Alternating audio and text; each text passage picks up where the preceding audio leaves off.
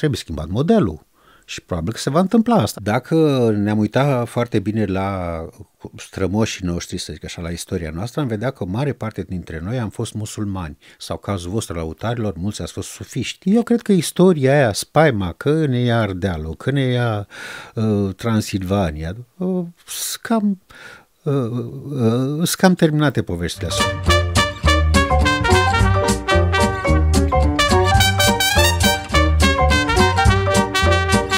Bună seara! Suntem din nou la podcastul lui Damian Drăghici. Vă mulțumesc mult pentru toate comentariile voastre și pentru toate mesajele pe care le primesc. În această seară, așa cum v-am promis, am de fiecare dată un invitat special, sau cel puțin special mie. În această seară, invitatul este unul foarte special, este un prieten al meu foarte bun, este un mentor al meu, cineva pe care îl cunosc de foarte mulți ani. Ne cunoaștem, cred că, de douăzeci și unu de ani. Prima dată ne-am cunoscut în două mii unu. Este un, un reprezentant al comunității rome, poate cel mai, după, după părerea mea, cel mai important reprezentant al comunității rome, și am onoarea să vi-l prezint pe Vasile Ionescu. Bine ai venit, Vasile! Bine te-am găsit. E ceva între laudatio și fără număr. Cum nu, faceți voi, nu. Cum fac lăutarii, nu? nu. Ai uitat că i-am spus așa lui Nicolae Gheorghe, nu mai sunt lăutarii, eu spun, ce, da. spun ceea ce gândesc. Uh, Cine este Vasile Ionescu? Întrebare foarte grea. Habar n-am. Fiecare vârstă a mea a însemnat că am fost altcineva. Am încercat să mă găsesc. Cred că acum am început să înțeleg cine sunt. Deci n-am un răspuns foarte clar. Poate că cei care îmi citesc cărțile ar putea eventual să știe câte ceva despre ce sunt. Pot continua dacă vrei. La ce vârstă ajunge un om, intelectual sau spiritual, să-și dea seama care, când e în adevărată conexiune cu sufletul lui, să-și dea seama care e misiunea sufletului lui aici? Cred că la noi, la romi, pentru că trebuie să pornim de aici, lucrurile stau un pic diferit. În sensul că, cel puțin în cazul meu, poate și în cazul tău, dar mai ales în cazul meu, pentru că am rămas în cultura romă indiferent de toate, și poate și în cazul Nicolae Gheorghe, un alt prieten al nostru, de care, pe care l-ai și evocat, Uh, cred că ține de accidentele noastre biografice. Eu, de pildă, la șase ani, întâmplarea vieții a făcut să sufăr de o boală uh, care nu-mi dădea nicio șansă de uh, supraviețuire. Uh, aveam vreo șase ani și s-a spus că urmează să mor la cel târziu șapte ani, așa, eram cardiac. N-am murit, dar așteptarea aceea m-a făcut la un moment dat să fiu diferit, în sensul că uh, n-am avut un proiect existențial, da? Am plecat din corpul meu pentru că corpul meu urma să moară, uh, după aceea a urmat uh, contactul cu rasismul, în care la fel, adică uh, fizic uh, eram un tip uh, uh, care era exclus și tot asta m-a făcut ca ani de zile, multă vreme, așa să ies din mine. Uneori m-am, m-am și distrat să te compar de pildă pe tine, apropo de Peter Pan și apropo de Flit de Pan, de Nai. Uh, Peter Pan e un tip care se ia la bătaie, dacă vrei, cu complexele lui, decide că nu vrea să mai crească, să rămână un copil, apropo de teoria copilului interior.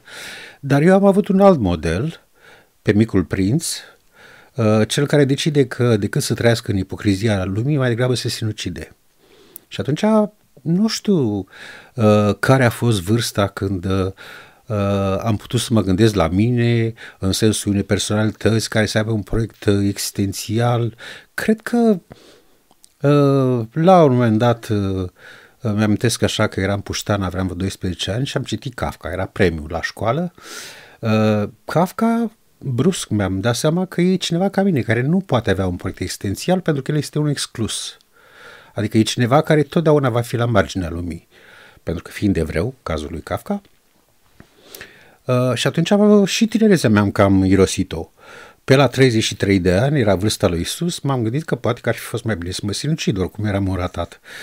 Dar uh, mi-am zis că poate că, și de aici încolo începe Dostoievski, uh, poate că e mai important să trăiești, să fii o pildă, să fii un exemplu. Și uite așa am ajuns într-o bună zi la bătrânețe. Aici, uh, poate că Don Quijote de la Vrancea, aș zice eu, De la Vrancea, de la Mancea, dar eu sunt... Da, sună mișto asta, de la Vrancea. Poate că Don Quijote, pe care nu-l plac în mod deosebit, e un personaj, e un personaj, da, care își depășește și autorul, cel care aș fi eu, de pildă, dacă eu aș fi autorul propriei mele opere. Cred că nu-mi place pentru că el trăiește într-o iluzie, încearcă să recupereze un ideal care n-a existat niciodată. Cum ar fi un Cervantes se regăsea în, în, în el, crezi? Scuze? Cervantes. Crezi că se regăsea în el? Sau? Ha, nu, Cervantes a vrut să scrie un roman picaresc, adică a fost depășit. Puțină lume știe cine e autorul Don Quijote, dar toată lumea știe. Adică e un personaj care s-a eliberat, așa cum la Dostoievski. Personajele Dostoievski nu sunt de acord cu autorul. Fac ce vor ele. Adică e acea anarhie care e, dacă vrei, disperarea interioară. Aș aminti aici o, ceva care e extrem de important. Noi când citim omul din subteran, adică omul din underground, omul care nu există. Țiganul nu e om, e subom, ca să zicem așa, e neom. Eu am avut un șoc citind cartea aia, povestirea aia, pentru că după aceea, fiind apropiat de limba franceză, să-mi dau seama că există o variantă mult mai interesantă și care vorbește despre spiritul subteran, adică despre un mod de a trăi în afara realității, într-o lume interioară. Așa, probabil că m-am construit eu și de asta legătura mea cu realul, cu realitatea de care îmi spui tu, cu sensul, a fost ceva care a fost secundar. Am stat, ca să și închei povestea asta lungă, am stat una închis în personajele mele până am fondat Mișcarea Romilor, așa ca o, o, să ajungem acolo. Ca o disperare, să zic așa, încercând să văd dacă se mai mișcă și alții.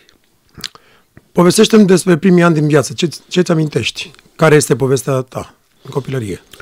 Era un copil zburdalnic, erai nebunatic, cum erai nu, cu minte? Nu, nu, eram un copil extrem de interiorizat, cu niște ochi imenși, ca așa avem noi.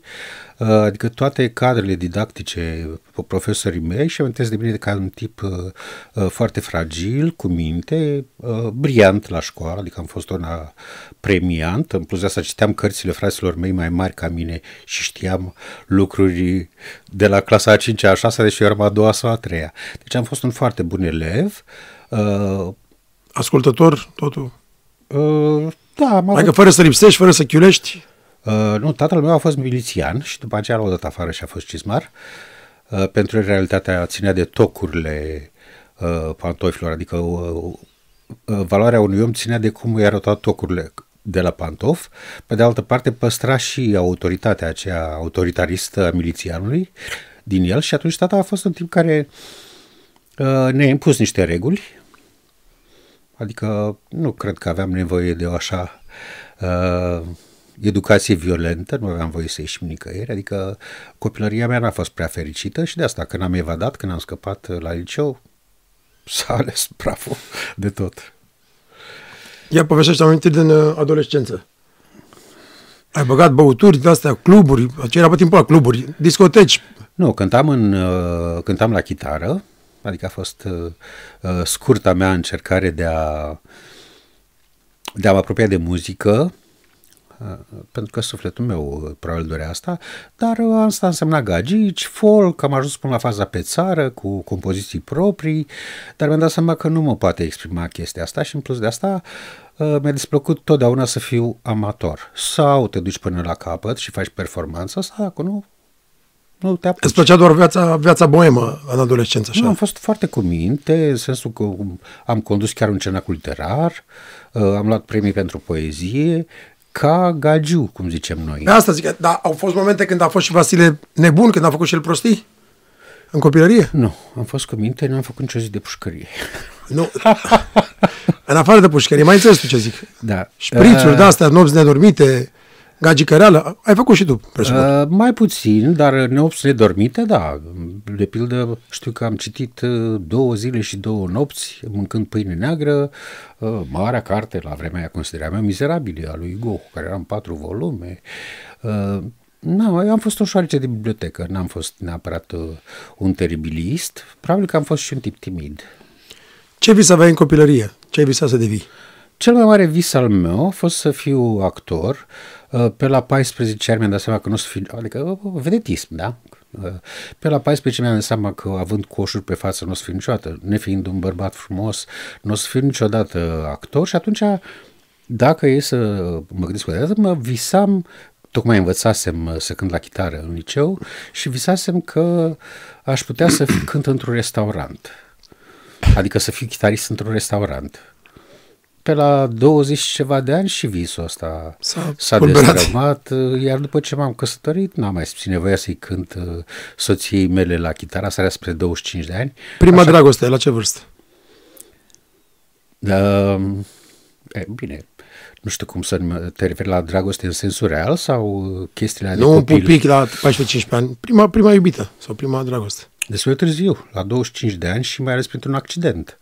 Adică prima mea soție, că ea a fost prima mea dragoste, uh, Sultana, care era din neam de Cantacuzini până în alta și care era atât de frumoasă că venea și în alte sate să o vadă, fusese fotomodel, ea mi-a spus că nu te considera chiar așa urât, vezi că ești sensibil, vezi că ești, adică e cea care m-a eliberat, ei îi datorez tot, din păcate a murit. Uh, și ea a fost prima mea dragoste în sensul onest al cuvântului, că așa compromisuri faci, adică iluzii, dar cu adevărat dragoste în sensul în care ai încredere în partenerul tău și și partenera are încredere în tine, a fost ea. Ce studii ai urmat? Uh, mă rog, am, sunt într-un doctorat și acum, la nesfârșit.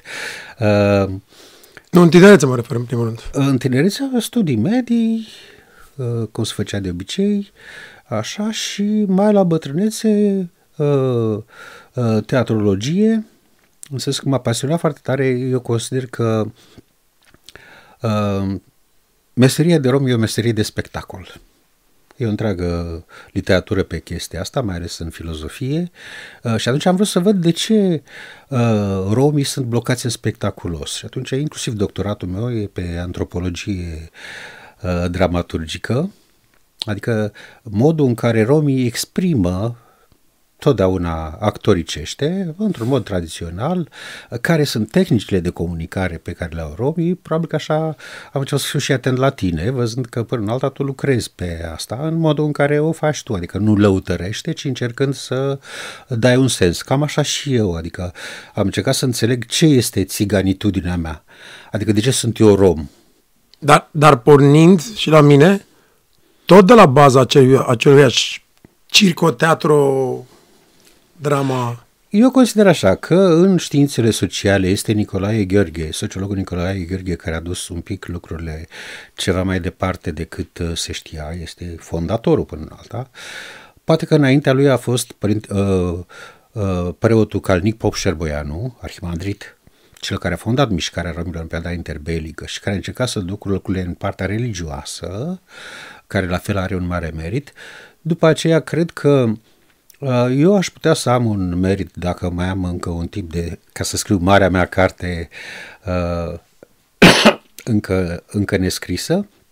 Cred că pe științele umane, pe antropologie, cred că am ceva de spus și deja cred că am spus unele lucruri despre romi și cred că tu, de pildă, cel puțin când ai făcut uh, uh, Gypsy, cum se numea? Gypsy Rock, star, Gypsy Rock uh, Change Your Die, și atunci am tresărit uh, așa și m-am gândit că uh, schimbă-te sau mori uh, se referă la o schimbare colectivă.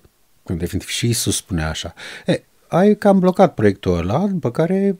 Poate că ai început să revii, sau cel puțin așa simt eu acum, că te reîntorci și cred că asta e menirea ta, adică dacă ai făcut școală, tu înțelegi altfel, că și Iisus spune că prin spirit înțelegi, adică desprinderea de omenesc, de instinctual, așa cum e lăutăria, ține de șamanism, de o mulțime de alte lucruri, ori în clipa în care rațional te... te direcționezi spre asta, înțelegi altfel și cred că cel puțin sub aspectul ăsta cred că și tu ai ceva de făcut, așa cum noi la rândul am încercat să facem câte ceva, mă refer la Nicolae, la mine, la Călin Popa Șerboianu, nu neapărat că o să avem șanse în viitor, în sensul că eu nu văd ca națiunea recunoscută până în alta, romii ca minoritate națională, ca națiune europeană, nu, îi văd într-un eșec profund în ultimii ani, ca și pe români de altfel, așa și nu știu, nu le dau mari șanse în contextul globalizării care va veni, dar măcar avem obligația să lăsăm uh, uh, oamenilor amintirea a ce suntem, ce au fost romii. Ce te-a determinat să urmezi această cale, Vasile, să fii vocea atâtor oameni, vocea romilor? Da, nu știu dacă sunt vocea romilor, pentru că eu sunt retras din Mișcarea Romilor de douăzeci de ani.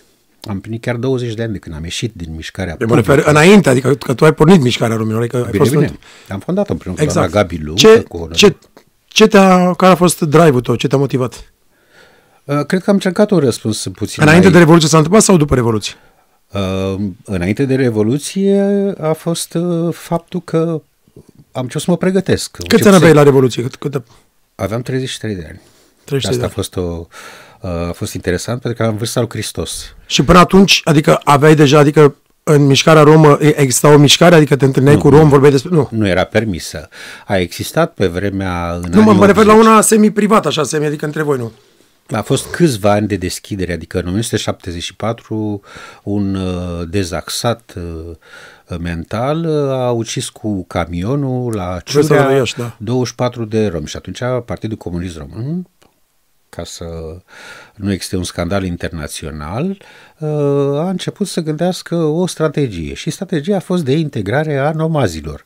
A fost celebrul uh, program al Partidului Comunist Român, integrarea țiganilor, o mie nouă sute șaptezeci și șapte - o mie nouă sute optzeci și trei. În perioada aceea, Nicolae Gheorghe, care era tânăr sociolog, împreună cu bătrânul Cioabă, sau bătrân după aceea, au încercat să miște cât de cât ceva asociativ, nu, nu a fost voie, nu s-a permis, adică Uh, nejuridic exista o asociație care se numea Phralipe, Prietenia, care mergea pe ideea întrajutorării ca la uh, nemți, ca la sașii din uh, așa, care n-a funcționat, uh, iar după aceea uh, în optzeci și doi, când Nicolae Gheorghe uh, a devenit dizident, adică a scris uh, în străinătate, s-a citit și la Europa Liberă, uh, uh, se numea textul lui uh, Scrisoarea unui țigan, așa, în care critica statul român, îl făcea rasist, cum este și acum de altfel, în sensul că situația romilor din România era dezastruoasă și atunci și acum. Ei, și atunci i-a mai arestat, i-a mai fugărit și s-a desființat acel Phralipe. Început, ceea ce contravenea oarecum, pentru că în țările socialiste, comuniste, pe logica minorităților sovietică, al lui Stalin, care a fost comisar pentru minorități. Dreptul etnic, deci dreptul de recunoaștere ca grup etnic, era valabil. Și în toate țările comuniste, cu excepția României, romii au fost recunoscuți ca minoritate națională. Asta însemnând inclusiv școală. Drepturi egale. Da, drepturi egale. Ei, după moartea lui Stalin s-a cam desfințat și în, deci cincizeci și trei, s-a cam desfințat și în Rusia, în sensul că elitele rome nu au funcționat. Deși câte ceva s-a făcut. Noi știm de teatrul romen din Moscova în o mie nouă sute treizeci, care ținea de logica sedentarizării nomazilor, cum au făcut în Kazahstan, Kyrgyzstan și toate țările alea degeaba care sunt pe acolo prin uh, estul Uniunii. Sud-estul Rusiei. Uh, și în contextul ăsta au existat și drepturi pentru romi, pe care romii, mă refer la inteligenția uh, romă, n-au știut să folosească. Spre deosebire de pildă de inteligenția romă din Franța, acolo ai tip țigan, sau întâlnești țigan, uh, uh, artiști, uh, Tony Gatlif trăiește și acum, mare regizor. Și deci, după optzeci și doi - optzeci și trei, când s-a întâmplat asta cu Nicolae Gheorghe, cumva lucrurile au mers în jos. Atunci au ăștia șase șapte ani de zile... Nicolae Gheorghe a devenit dizident și tu aveai douăzeci și cinci - douăzeci și șase de ani, deci nu era nicio mișcare a romilor. Nu. Și mea la Revoluție ce s-a întâmplat? Păi căutam în cartea de telefon, pentru că eu venind de la țară, cine mă cunoaște, adică trebuie să ai o anumită recunoaștere și căutam o personalitate care să fie cunoscută, știi că trebuie să te bagi în față cu cineva. Și am găsit pe Gabi Luncă. Așa m-am gândit că o versiune în care să fie Indira Gandhi, i-am dat telefon. Așa și mi-a spus, uh, pupați-aș, uh, că așa vorbea, nu se ierte, pupați-aș sufletul tău, știi, la noi la Ursari, femeia nu vorbește în fața bărbatului, vorbește cu uh, bărbatul meu.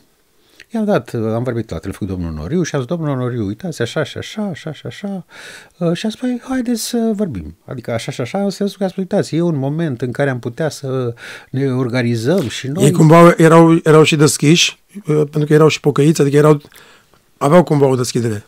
Erau pe afară, adică nu erau niște țigani ăștia foarte...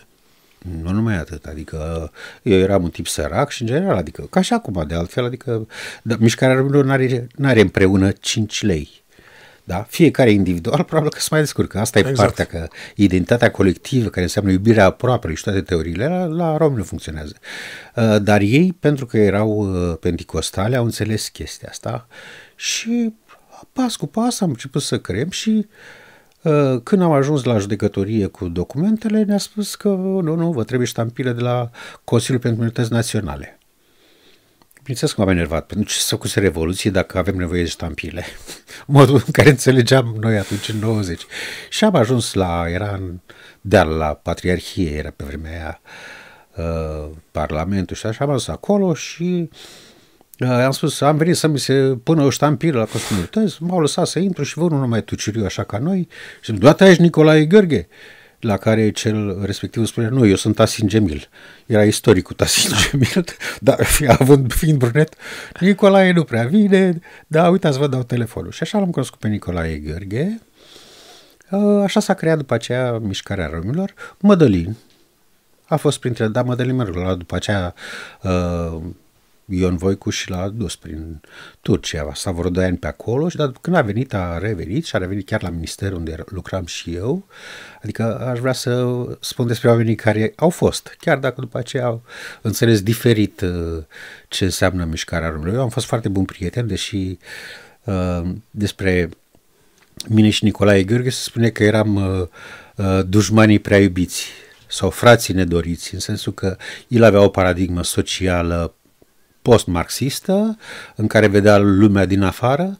Eu, în schimb, prin deformația mea profesională, filologică, era mai degrabă predispus să înțeleg interioritatea. Și atunci discuția a fost, pe care o știm din cultura românească, cea a formelor fără fond. Degeaba creezi structuri dacă ele sunt goale de conținut. Unde sunt intelectualii romi? La ce a folosit douăzeci și cinci de ani de acțiune afirmativă dacă noi n-am reușit să creăm o elită intelectuală. Asta apropo de crizele. Și aici poate că a pornit de la, de, tocmai de la această eroare, poate că mai e și că nici la români, nici la români funcționează chestia asta, dar mă gândesc că poate că aici este de fapt marea problemă, adică nu s-a creat un nucleu de putere spirituală și atunci totdeauna se duc copiii la școală, dar copiii la școală învață cum să fie gagii. Da, adică asta e cei care, cei care sunt acceptați la școală. Ai văzut că și acum o lună zile, într-o școală undeva în Suceava, treizeci, acum când a început școala, n-au fost acceptați treizeci de romi. Aici poate că e întreagă discuție. Adică, există uh... încă segregare. Am, mai am o întrebare, că mergem după asta la asta.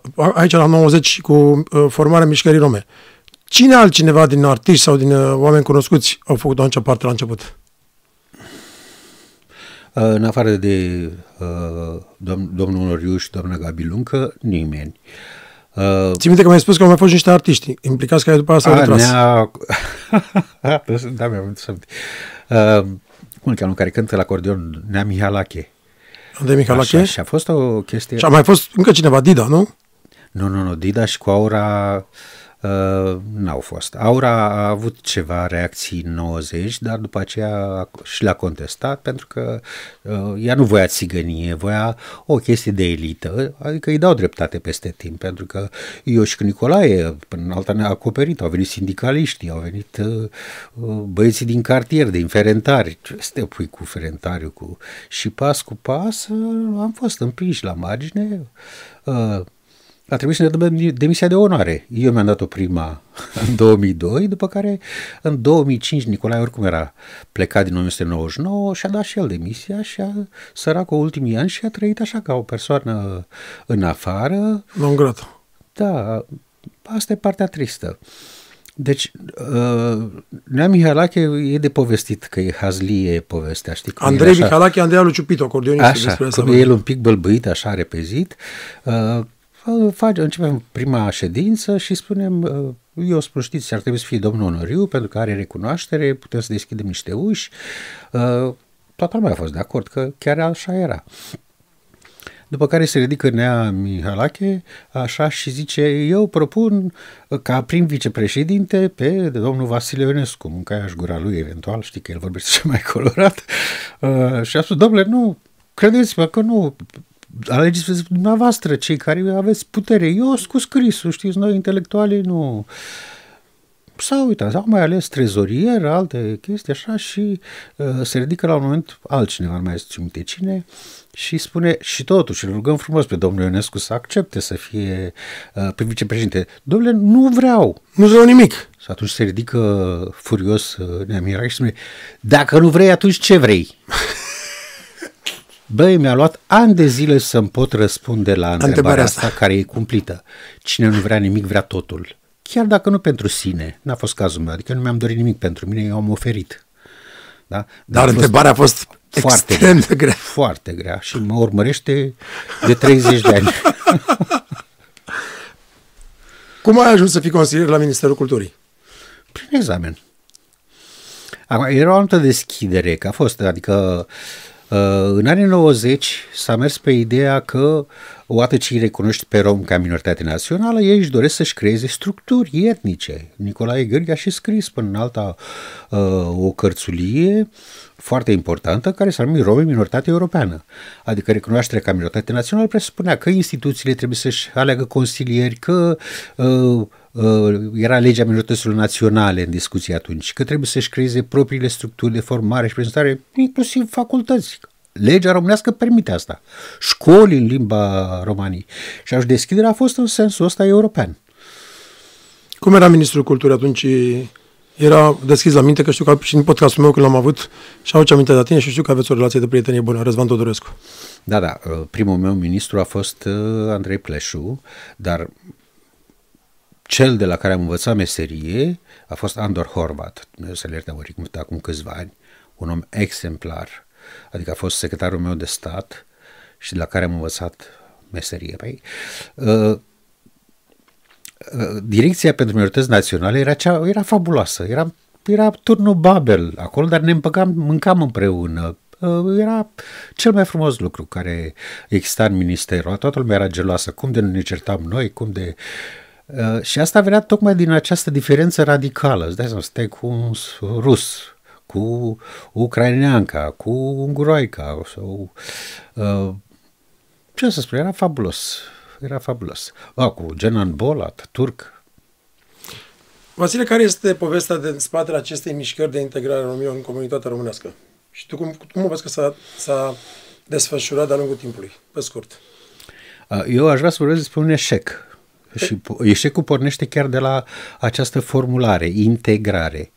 În... Înseamnă că e ceva care nu este integrat, care este dezintegrat. Absolut. Or, cred că tu ai fost integrat dintotdeauna, eu am fost integrat dintotdeauna. Dacă ne referim la aceste politici de integrare, avem, să zicem, modelul austro-ungar al Mariei Tereza, care și-a propus integrarea marginală a nomazilor. Or, eu n-am fost nomad. Da? Adică dintr-o dată, pentru că statul român a preluat acest model, adică în clipa în care romii au fost eliberați din sclavie, a fost o întreagă problemă. Pe lângă faptul că a fost un val de migrație uriaș spre Occident, primul val de migrație uh, cunoscut, pentru că le era frică, că iar îi face sclavi, că mai făcuseră asta. La o mie opt sute patruzeci și opt, de pildă, uh, le-a spus: sunteți liberi, dar după aceea a venit Fuad Pașa și... Uh, Proclamația, celebra proclamație la o mie opt sute patruzeci și opt n-a fost valabilă. A trebuit să mai aștepte până cincizeci și cinci cincizeci și șase, o mie opt sute cincizeci și cinci, o mie opt sute cincizeci și șase și nici atunci n-ar fi făcut abolirea sclaviei dacă austriecii, care erau trupa de ocupație, n-ar fi decis așa să facă asta, că a apărut scandalul de la Iași. Un oarecare uh, rom pe care îl chema Lupu, care era sclav, îl bătea stăpânul. A trecut șeful armatei pe acolo și s-a părut îngrozitor. Cum, suntem europeni? Ce înseamnă asta? S-a dus la respectivul, respectivul era uh, un boier burtos, român, uh, și atunci au dat uh, în așa fel încât în, în două luni au desființat în, în decembrie în cincizeci și cinci în, în Moldova, în februarie, douăzeci februarie, în Muntenia. Din ce cauză? Pentru că miza era recunoașterea uh, celor două țări române ca principate. La întâlnirea de pace de la, de la Paris, în o mie opt sute cincizeci și șase. Imediat Dacă, după, între cincizeci și cincizeci și cinci, țin minte povestea care am, am, am mai vorbit noi despre a robilor lui Vasile Alexandrii, care Vasile Alexandrii a luat un fel de dispensă. El a făcut mai devreme. Exact, da. Mai dispensă și au plecat aia. Și după trei săptămâni s-au întors înapoi și au spus: ne întoarcem că nu avem unde să fim, că adică nu știau da. cum să se comporte altfel decât tot ca robi. Adică... Da. Despăgubiți au fost tot boierii, nu uh, robi. Nu robi. Uh, adică robilor nu s-a dat, dat nimic. Din potrivă, sunteți liberi. Și atunci în Vasile Alexandrii, în Vasile Porojan, ai șocul acela, pentru că oamenii dintr-o dată își dau seama că dacă pleacă, rămân le mai rău liber decât... Și așa a și fost. Așa a și fost. Și atunci de asta a fost o migrație teribilă spre Occident. În plus de asta, boierii își permiteau și mutau, că după ce s-au unit cele două țări române, aveau pământuri și și dacă te duci, de pildă, în zona care e acum Bărăgan, toți sunt veniți din alte județe, aduși forțat. Plus că în perioada comunistă... câmpia asta a Dunării, erau multe C A P-uri, multe I A S-uri și oamenii și-au făcut case acolo. Adică a fost o migrație teribilă și interior și în interior. Din ce cauză? Că nu li s-a dat și pământ. Legea fondului funciar, legea optsprezece din o mie nouă sute nouăzeci, eu am făcut și greva foamei pentru ea. La fel, nu i-a avut în vedere și pe romi. Dacă le-ar fi dat măcar acei cinci mii de metri care ziceau ei. După aceea, Mădălina a încercat și a forțat mâna lui Adrian Năstase și cred că prin două mii trei a fost din nou o lege în care spunea că să le se dea romilor pământ în funcție da, de... Da. Nici aia e moartă. Și, în general, cam așa se întâmplă cu legile care sunt date sau hotărârile de guvern, strategia de îmbunătățire a situației romilor, care sunt doar pe hârtie. Aici avem și o parte urâtă a noastră, adică ai totdeauna o parte de trădători, de... cum să le zicem noi, cum era pe vremea boierilor, vătaful de sclavi, adică care își trădează pentru interese personale, să fie el lider, să fie el așa propriul popor. Și atunci îți cumpărați de partidele majoritare, de administrația publică locală și nu se întâmplă nimic cu romii.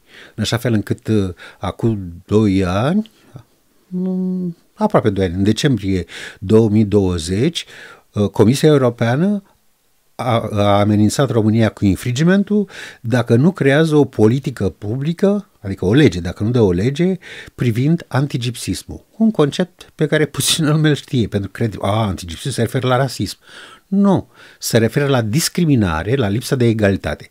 Și se urmărește dacă nu cumva asta vine din faptul că uh, sunt anumite, cum să le spunem, uh, stereotipuri uh, rasiale. Și atunci ar trebui să avem în vedere că rasismul românesc are ceva care este absolut specific. Doar aici romii au fost sclave, în nicio altă țară. De ce este România un stat rasist?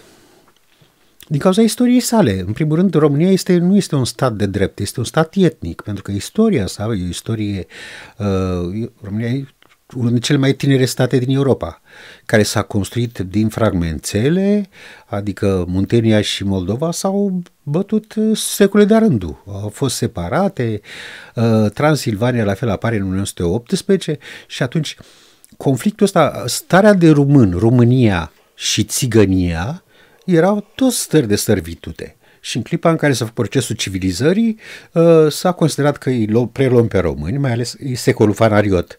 Pentru fanarioți, romaioi român trimitea la grec, pentru că chiar asta e originea cuvântului. Rumelia, la turci, așa, deci toate cuvintele astea, protectoratul rum, înseamnă greci, adică termenul înseamnă grec, român.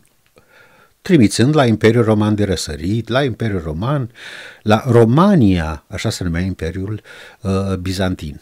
Ei, și atunci, în această confruntare din procesul civilizării, unii ar trebui să fie mai sus și ai o întreagă literatură pe care o construiește inteligenția românească, așa prăpădită cum era, inclusiv epopeea Țiganiada.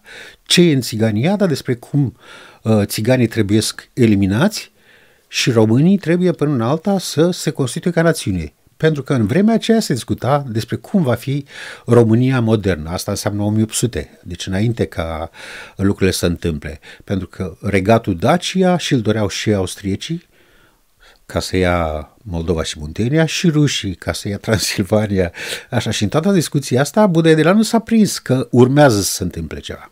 Și atunci, uh, pare, nu știu dacă e cazul să discutăm acum, dar Bărbăteni și Nimoasa, bă- Bărbăteni și Aninoasa din Valea Jiului. Acolo se considera că trebuie să se facă uh, un fel de stat al uh, romilor, despre care vorbește până în alta, adică dacă stăm să Bune, interpretăm Țigania, dar vedem că lucrurile acolo sunt uh, clare. clare. Adică din ce cauză trebuie uh, romii uh, marginalizați, eventual duși în altă parte, de ce românii trebuie să, și care sunt valorile morale pe care, pe care trebuie să și le asume. Adică e bine să citim uh, altceva decât râsul ăla uh, din... Uh, o spunea odată de mult un... Uh... Nu mi-a spus ce a fost ministru de externe sau ceva al nostru, Cioroianu, când a spus că ar vrea să-i trimite în deșert, în, în Egipt sau undeva, mă ții minte? Cu da, dar nu, nu e singurul. Dar nu, singur. da, da, nu da. A spus-o într-un context ăsta. Uh, am o întrebare pentru tine aici, este extrem de importantă. Uh, care crezi că ar fi procedura care ar trebui să urmeze România pentru a face incluziunea, n-am spus integrarea, romilor mai ușor în, în comunitate? Crezi că e posibil? Uh, Cred că în prima, prima chestie pe care ar trebui să o facă statul român și, nu știu, când spunem stat, ne referim de fel la o societate etatizată, la mentalități. Deci cred că românii ar trebui să renunțe la această obsesie a dominației, care e a culturilor primitive. Adică în România drepturile omului nu funcționează. Noi am încercat în anii nouăzeci, a fost Helsinki Committee și nu funcționează, pentru că nu e o cultură europeană în sensul. România e europeană de, hai să zicem, din o mie nouă sute optsprezece sau, dacă vreți, putem pune mai mult. Dar mentalitățile românești nu sunt mentalități europene, ci sunt mentalități care țin de istoria diferită pe care a avut-o teritoriile astea, care sunt legate de uh, spațiul nord-pontic, de imperiile nomade. Când vrei să vezi în ce măsură nomadismul uh, însea, a însemnat și uh, cultură pastorală, vezi destule uh, asemănări, în sensul că o cultură pastorală este o cultură seminomadă, pleacă cu oile, se întoarce, și dar nu e o cultură stabilă. Adică e un conflict între ceea ce în cultura sedentară înseamnă să construiești catedrale și nu știu ce, nu le construiești pe, pe frunză, cum zicea Călinescu despre cultura românească. Adică e un alt tip de cultură. Cultura nomadă e o cultură care nu are o cultură materială, da? Și sunt autori, adică sunt cărți scrise despre gândirea nomadă, care înseamnă uh, o gândire care nu are istorie, nu are memorie, e o cultură a instinctului, adică stă în imensitatea aceea a eternității, cu ciobanul cu oile, dar asta nu înseamnă că construiește ceva. Mâine e cu aia în altă parte. Și în cazul romilor se poate pune aceeași chestie. Deci când românii vor dori să fie europeni, ca să zic așa, sau când vor dori să nu mai fie rasiști, trebuie să se reîntoarcă la această idee care până în alta e creștină, iubirea aproapelui. Iubirea aproapelui creează comunitatea, comuniunea. Nu poți să te porți cu celălalt. Aici vreau să intervin și noi vorbim. Avem perioade lungi de timp care nu vorbim și avem perioade lungi de timp care vorbim și o, o reluăm exact de acolo de unde dați ani de zile. Și observ că faci foarte multă referire în ultimii ani, uh, mai intens decât înainte, uh, ca un uh, profesor în, tot, în toată abordarea ta, ca un profesor de bază în, în Isus. Uh, și ai făcut foarte multe referiri și asupra romilor. Adică, de fiecare ai o, cumva, uh, ai o viziune foarte clară în ceea ce spune Isus, dar nu din punct de vedere religios, din punct de vedere al abordării în cunoașterea sinelui. Și, adică și, și îl vezi ca un profesor și pentru romi. Aici, din păcate, nu sunt autentic, adică nu sunt eu cel care a inventat asta, am citit Levinas, așa, care era un evreu, până alta, și care a pornit de la iudaism, de la Talmud, așa, și a scris cărți esențiale despre care e relația cu celălalt.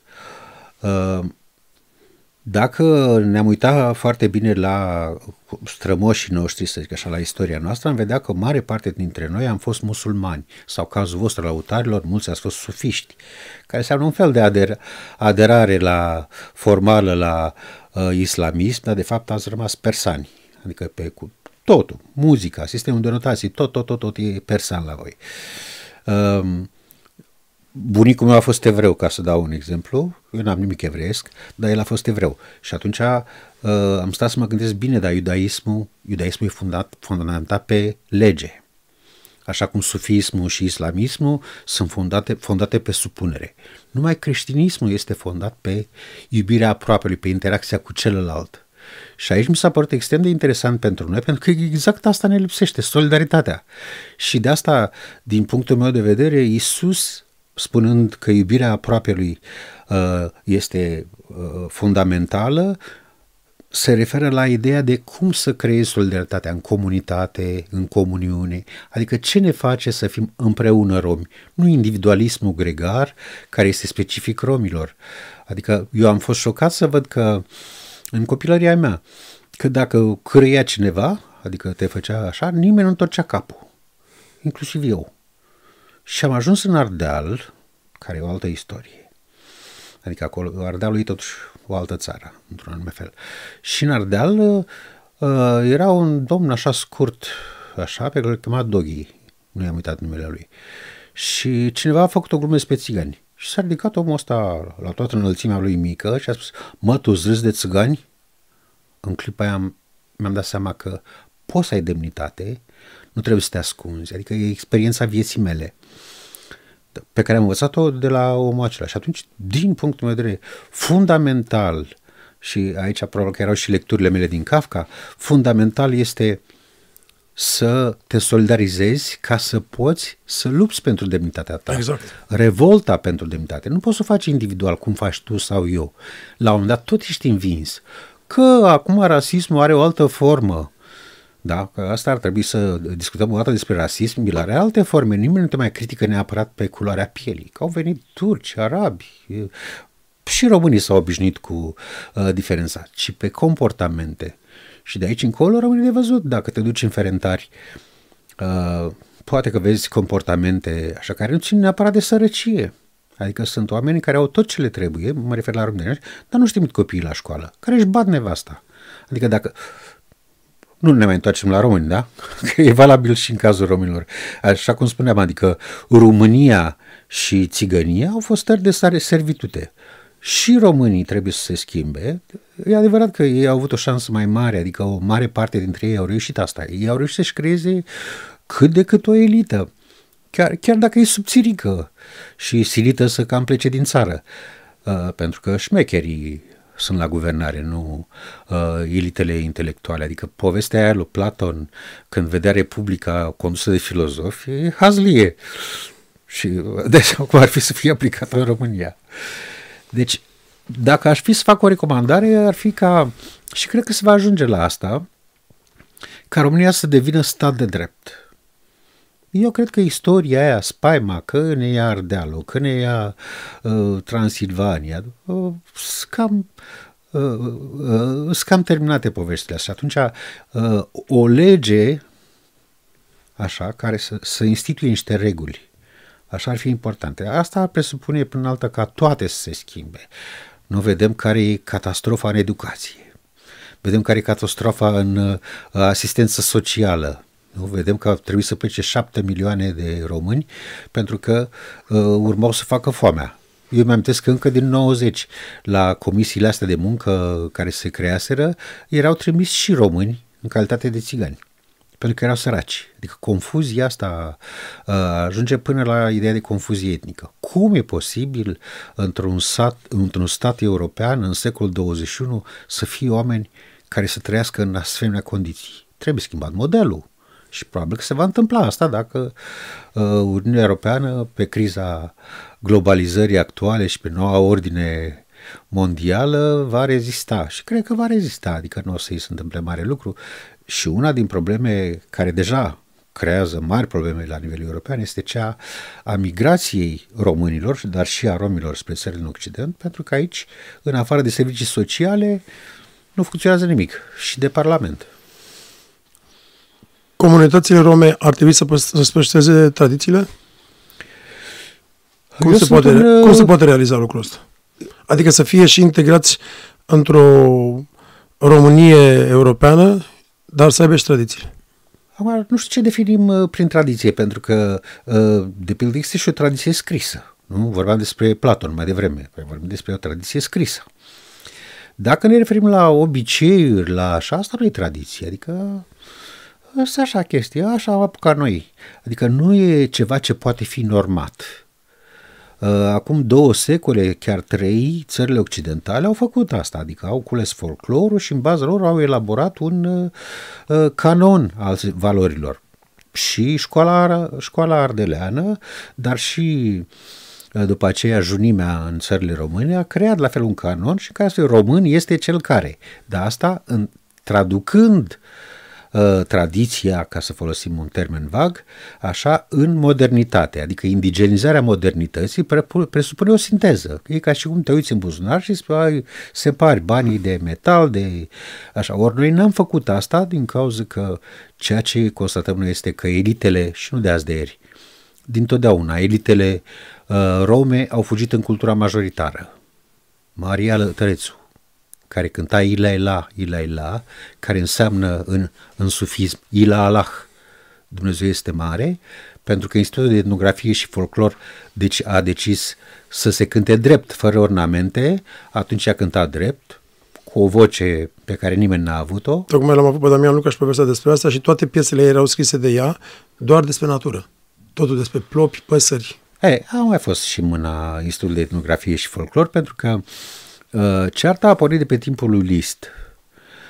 Franz Liszt a scris o carte care s-a publicat la o mie opt sute cincizeci și nouă și care ar fi trebuit să fie o prefață la rapsodiile ungare și în care a spus, nu, cartea se numea Sur la musique de bohémiens en Hongrie, despre muzica boemienilor. Boemien în francez însemna oarecum țigan, țigan, dar poate mai degrabă în sensul lăutăresc al cuvântului. Și în care l-a spus ungurilor, voi nu aveți muzică. Cei care au inventat în Europa, cel puțin în Europa asta, dar el se referea și la Spania, sunt orientalii, țiganii. Asta i-a supărat pe toți, bineînțeles, inclusiv pe cei din România. Așa, de pildă, Brailoiu spunea, nu mai culegeți folclor de la țigani. Marele Brailoiu, care se numește Institutul de Etnografie. Deci a fost o campanie uh, prin care tot ceea ce era țigănesc trebuia să dispară.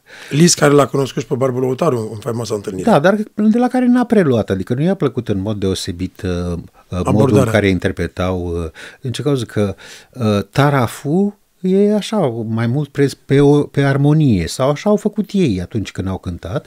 Uh, a luat doar un cântec de beții, foarte puțin. Uh, el era fascinat, în schimb, de partea de interpretare, ceea ce din, din Ardeal încolo vezi. Adică se vede și prin faptul că dacă te uiți în litografii, în fotografii, din Ardeal încolo se vede poza în care violistul cântă la ureche.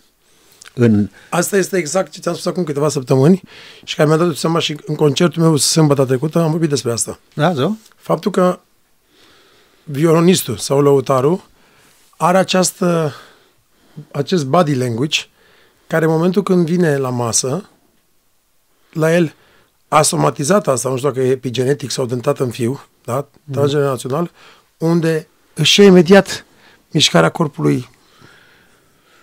Ți-mi minte că am vorbit despre asta. E și asta, dar să nu uităm că voi lăutare spuneți despre români ca o urechi de tablă. În sensul că românii trebuie să-i cânți la picior. Spre deosebire de, asta spuneam, din Ardeal încolo, că de pildă în Ardeal știi muzică în clipa în care știi să doinești.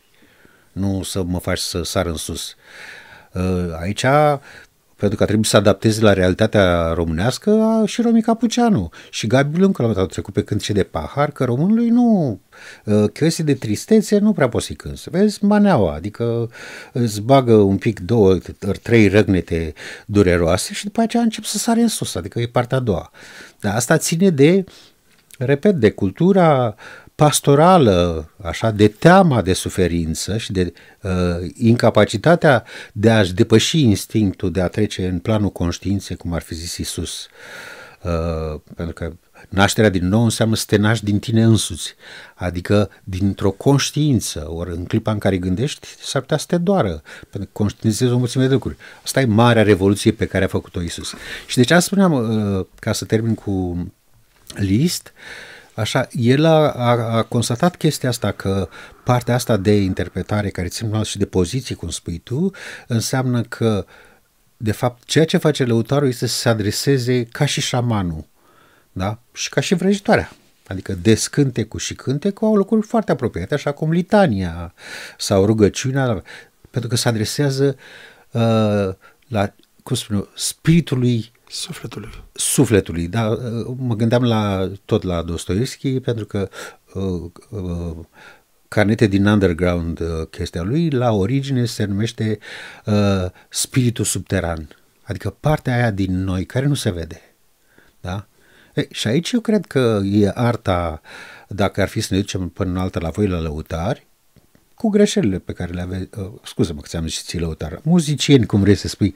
Nu mă e, e și greșeala, adică trădarea elitelor uh, la romi începe cu lăutarii, pentru că o spune și uh, uh, Liszt, el spune dacă uh, lăutarii uh, vor, uh, vor exploata acest talent contra cost și toate astea, își vor pierde cultura. E ceea ce se întâmplă. Adică lăutăria nu mai este ceea ce a fost, a fost preluată, ceea ce, de pildă, dacă facem o comparație cu muzica afroamericanilor, e chiar invers. Acolo lucrurile cresc. Exact. Crezi că, din ce am văzut noi, uh,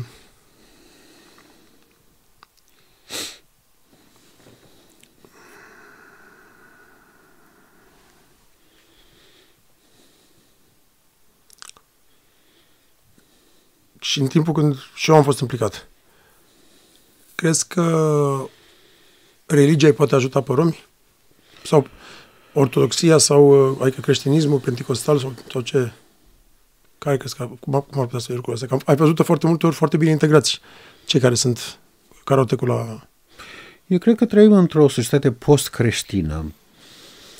Uh, nu cred că lumea mai așteaptă raiul sau iadul. Okay. Uh, și cred că mai degrabă, nu știu, mi-mi place foarte mult papa. Cred că religia devine un sistem moral. Ok. Un sistem în care te raportezi, adică e ca și, cum, ca și le voi lăutarii. Că la un dat asta, uh, cum o cheamă, Maria Câmpina chiar a și spus că uh, Dumnezeu, uh, pe lumea asta există Dumnezeu, dracul și vrăjitoarea. Vrăjitoarea în sensul că e partea magică. Ei, partea magică la un dat are multe legături și cu partea mistică, adică e partea de a plonja în tine. Aici trebuie un pic uh, clarificat, adică ai un mod realist de a privi lucrurile, adică cearta dintre Platon și Aristotel, uh, încă de la începutul lumii, sau uh, Nietzsche vorbea despre partea dionisiacă din noi și partea apolinică, adică inclusiv Isus. Isus când face gestul arată și spre inimă, dar și spre spirit. Pentru că cele două trebuie să fie totdeauna într-o armonie, într-un dialog. Și deci, revenind, eu nu cred că uh, misticismul în secolul douăzeci și unu mai este uh, o chestie care să fie publică. Cred că are în vedere uh, dreptul fiecăruia dintre noi și, de fapt, biserica face parte din dreptul privat, nu din dreptul public. Cred că în România e un pic de exces în chestia asta, că Biserica Ortodoxă se poartă uh, ca și cum am fi un stat uh, religios, adică fundamentalist. Mie mi se pare că e un mare exces aici. Pe de altă parte, statul este foarte slab, neînchipuit de slab și cred că e o confuzie. Deci nu e niciun viitor uh, în a impune uh, să zicem, un stat religios, dar e dreptul fiecăruia de a crede în, în Dumnezeu, adică e un drept care, pentru care oamenii au murit și au dreptul la el. În plus de asta, la noi la romi, în clipa în care oamenii nu au nimic, măcar să aibă un Dumnezeu. Adică are o funcție. Mă uitam cât de important este la... Uh, e un curent neoprotestant, care e pentecostal și are rezultate bune. Asta, la asta, asta a fost întrebarea. Așa, eu mă mir de ce Biserica Ortodoxă n-a preluat șmecheria. Că uh, la un dat se apucase, era, există acum preoți romi, uh, adică uh, și de ce nu vrea să dezvolte chestia? Că există o diferită, un mod diferit de a comunica, comunică diferit neoprotestanții. Asta e motivul pentru care romii se apropie mult mai mult de ei? Păi, e o ruptură, adică chiar și în sânul lor, în sensul că există biserici pentecostale rome, multe, federații și biserici pentecostale nerome, ale gagilor. Fără că, am, am folosit un termen greșit, ruptură. Ele cooperează, n-au problema asta, dar să știe, băi, la noi e ca la rom, cântăm în limba noastră, da? Au chestia asta. De ce nu face așa și Biserica Ortodoxă, care până alta și-a crescut preoții? N-am înțeles. Ori explicația este că statul român, în eroarea uh, în care persistă, deși e recunoscut pe rom ca minoritate națională, nu le acordă și drepturile astea. Adică au dreptul să-și facă școli în limba lor. Dacă au și preoți, pot să existe. Există cartiere, există sate care sunt de romi. Ce e această politică asimilaționistă stupidă? Am înțeles de ce, pentru că la un moment dat sistemul educațional se prăbușește și atunci ca să faci clasa să poți să-ți bagi uh, fica sau mai știu eu pe cine acolo să fii și ea învățătoare, trebuie să ai la, num- la număr. Dar la începutul anului școlar spune, te băi acasă, lasă că te trec clasa. Sunt copii care au zece clase, mă refer la romi, și nu știu să scrie. Dar asta e, ține tot de ipocrizia sistemului corupt românesc.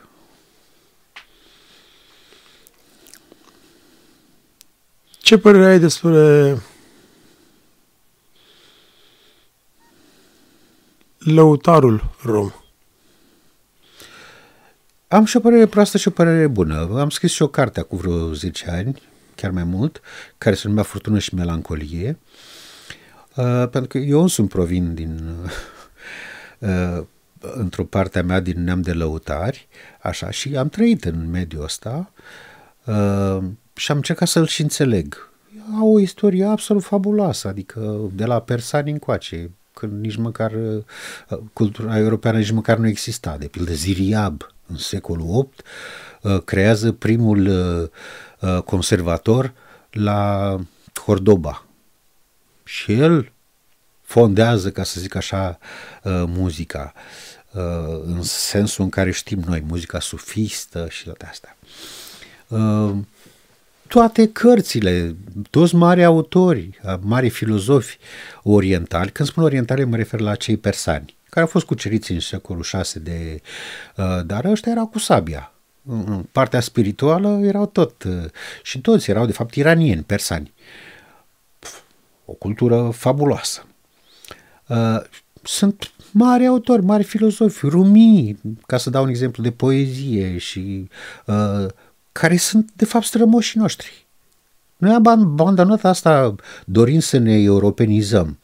Lăutarii, deși păstrează tot sistemul oriental, adică frigiana, gama orientală, deși păstrează toate astea, nu știu, adică e chiar trist că nu există un etnomuzicolog rom care să arate cât de valoroasă e cultura asta noastră, cât de iubită a fost. Adică la un moment dat a fost o întreagă ceartă uh, și care e extrem de importantă de, uh, de, pove- important de povesti, pentru că are legătură cu cum sunt percepuți romii. De pildă a fost, de pildă a fost uh, celebra ceartă la o mie șapte sute cincizeci și doi, uh, cum s-a numit, cearta nebunilor sau bufonilor. Uh, veniseră ăștia cu opereta, cum ar veni, uh, așa, deci teatru pe butoaie, mai cântau, mai opera bufă. Uh, și uh, s-au supărat și au spus, ce e țigănia asta, cum ar veni, deși nu se folosea termenul. Uh, Rousseau s-a implicat în chestia asta, că era, Rousseau era partizanul teoriei, spunea, bunul sălbatic e cel care în sufletul lui este civilizat, este frumos, uh, și uh, tot scandalul ăla s-a terminat cu opereta uh, La Bohemieni, Țigăncușa, în care uh, e un uh, uh, stăpân care ar vrea să facă amor cu uh, sluga lui, dar vine fratele ei cu ursul și ursul ăla îl bate pe stăpân, deci o chestie de circă reală. Aia e prima istorie care uh, semnalează o anumită ruptură între gustul marelui public și gustul elitelor. După care scandalul continuă în uh, țările germane cu celebra carte a lui uh, Goethe, uh, în care există un personaj pe care o cheamă uh, o fată, pe care o cheamă Mignon. Mignon este, se exprimă doar prin uh, gesturi. De ce? Pentru că uh, idealismul german, romantismul german la vremea aceea considera că uh, foarte interesant la romi este că ei se exprimă prin gestică, Gestici. prin, adică când începe să danseze, exprimă totul. Când începe să cânte Cânte. la uh, vioară, că este și o care, la fel, se exprimă. Ăștia au alt limbar, nu-s ca noi. Deci de aici încolo începe această discuție și o întreagă polemică, pentru că după aceea sunt autori până la Liszt, așa, care sunt pro sau contra și spun, lasă-mă cu dansurile lor lascive, dansul din șolduri și atât. Într-adevăr, dacă te uiți la ce înseamnă în Orient dans și ce fac fetele astea ale noastre zicând că dansează țigănește, nu prea e nicio legătură. Adică lucrurile se strică. La fel, dacă te uiți și la, să zicem, măcar până în Turcia. Așa, ce înseamnă muzica lăutarilor e destul de diferită, adică noi ne-am adaptat totdeauna la chestia asta. Ei, când s-a întâmplat că austriecii au înaintat încoace spre Europa Centrală, ei s-au întâlnit, adică ai uh, culegerea de folclor de Uhrovska la o mie șapte sute treizeci, da? Și care a fondat până altă, că Beethoven și alții făceau ala zingarese uh, și, și toată certa asta, uh, repet, a durat o sută de ani, cea mai bine de o sută de ani, după care a devenit boemianism. Boemianism înseamnă exotism.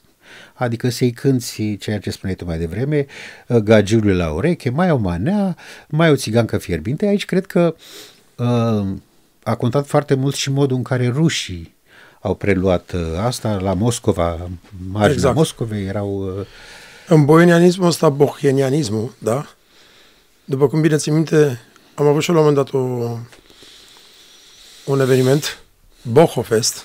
Da, dar era altceva. Care făcea parte tot în partea de bohemie, țin minte că am vorbit cu asta înainte, și într-un comportament și într-o, într-o piesă de teatru am pus-o, cum am pus-o noi în scenă, cu Bebe Cotimaris, mă țin minte și cu toată aia, era tot despre a fi boho și a avea spiritul liber.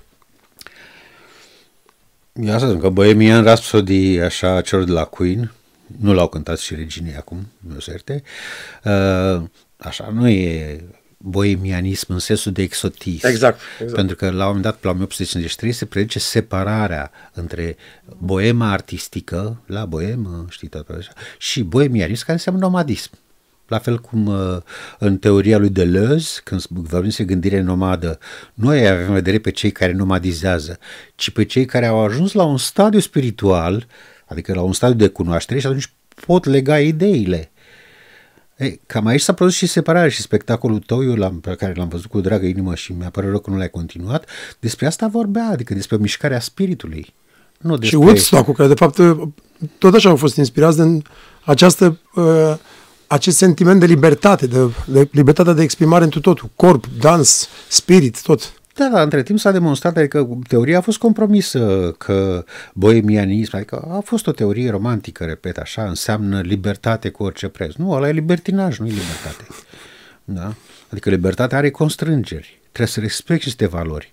Ori dacă ești liber să-i dea, să-ți bazi nevasta, să n-ai grijă de copii și mai departe, nici măcar nu ești țigan, nu ești, ești nenorocit. Și, exact. Dar trebuie să mai fii și rom.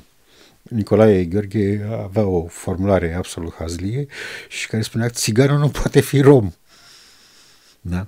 Asta însemnând că pentru ca să poți să fii rom, trebuie să se asumi un sistem de valori. Aici e criza până în alta care mă face bine să am o părere proastă despre lăutari, ca trădători, nu e cazul tău, dar sunt cazuri de, de, de puține, adică s-au dus spre interesul personal fără să aibă în vedere că au și o responsabilitate morală față lor.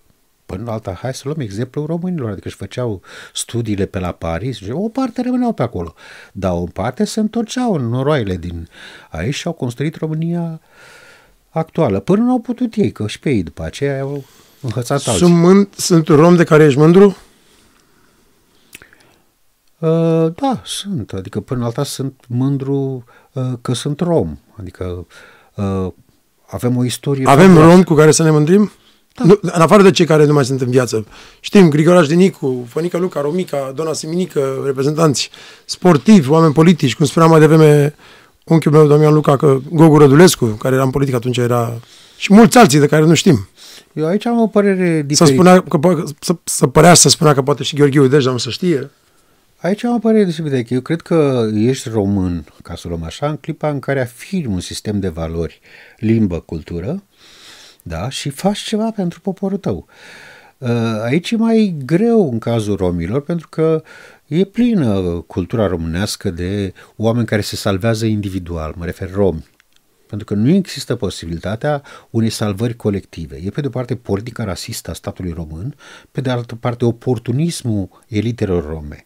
Și atunci Nicolae a preferat să stea singur ultimii lui ani de viață. Stai seama, un om ca Nicolae să nu-l folosești. Eu stau de douăzeci de ani singur, tu ai încercat să te bați cu morile de vânt și ai spus nu e timpul și nu e timpul. Deci eu cred că traversăm, nu numai românii, dar romii mai ales, traversează o criză morală profundă. Adică nu e posibil să pui tot felul de lichele uh, în posturi pentru ca să blochezi mișcarea romilor. Există uh, tineri, ca să-ți dau așa, uh, eu când spun tineri mă refer la oameni de treizeci-patruzeci de ani. De pildă există o mișcare care se numește Aresal. Aresal înseamnă ajunge, basta, cum mă spui așa. Sunt oameni în jur de patruzeci de ani, nu, sunt, nu mai sunt chiar tineri, au copii, au și ei uh, nu fac politică, se duc în comunitate, fac presiuni pe administrația publică locală, să facă ceva pentru romi. Eu zic că ăsta e uh, curentul important și nu vreau să dau nume, că și așa i-am menționat, dar eu cred că ăsta e curentul, adică să faci ceva fără să ceri nimic. Da? Să uh, încerci să miști lucrurile. Din păcate, noi cei care am încercat, și știi că ai pățit-o și tu, am fost imediat acoperiți de mânzga altora și nu-mi poți, adică oricât uh, de binevoitor, așa nu te poți lupta cu un sistem, adică cu un stat rasist, cu uh, o elită romă oportunistă, da? Care se uită la tine și pun interesul personal mai presus de interesul neamul se uită la tine cum suferi și nu-i pasă. Adică un individualism care e... Sic, bolnav. Tradițional. Adică dacă vom inventa, că de asta le evocă pe Isus. Isus a vorbit despre o salvare colectivă, de asta vă spune iubește-ți aproapele. Mă rog, și pe Dumnezeu, dar pe Dumnezeu însemnând absolutul, pentru că pe Dumnezeu nu poți să-L cunoști. Decât dacă înaintezi în cunoaștere, poți devii și sfânt. Da? Adică nu trebuie să, fie, să visezi să fii Isus, ci să faci ca El. Imitați-o Cristi, asta înseamnă. Ei, și în clipa în care vom ține cont de acest sistem de valori care presupune că trebuie să ne solidarizăm, că trebuie să îl ai în vedere și pe celălalt, nu să stai totdeauna în dominație și să spui eu sunt lider la partid. Mă rog, nu da. Vreau să dau nume. Aura, știu că ești, în afară de Isus, celălalt om important pe care îl tot aduce în discuție este Nietzsche. Și, și Dostoievski. Și, și Dostoievski, da, dar Nietzsche, da. Uh, nu, în general, în, discu- în discuțiile noastre. Au romii ceea ce Nietzsche a numit amor fati, adică iubirea destinului? Pentru că asta e mai mult și o treabă stoică care aveau și uh, Marcus Aureliu și Epitect. Să-ți iubești de propriul destin, adică e o resemnare la rom sau este o iubire de destin reală? Uh, Eu cred că e bine că ai zis de Nietzsche, pentru că el vorbește despre conflictul dintre inimă și spirit, în ce măsură omul trebuie să facă un efort spiritual, că așa să aibă acest amor fati. Da. Așa că până în alta, Zaratustra e un fel de profet al strămoșilor noștri persani.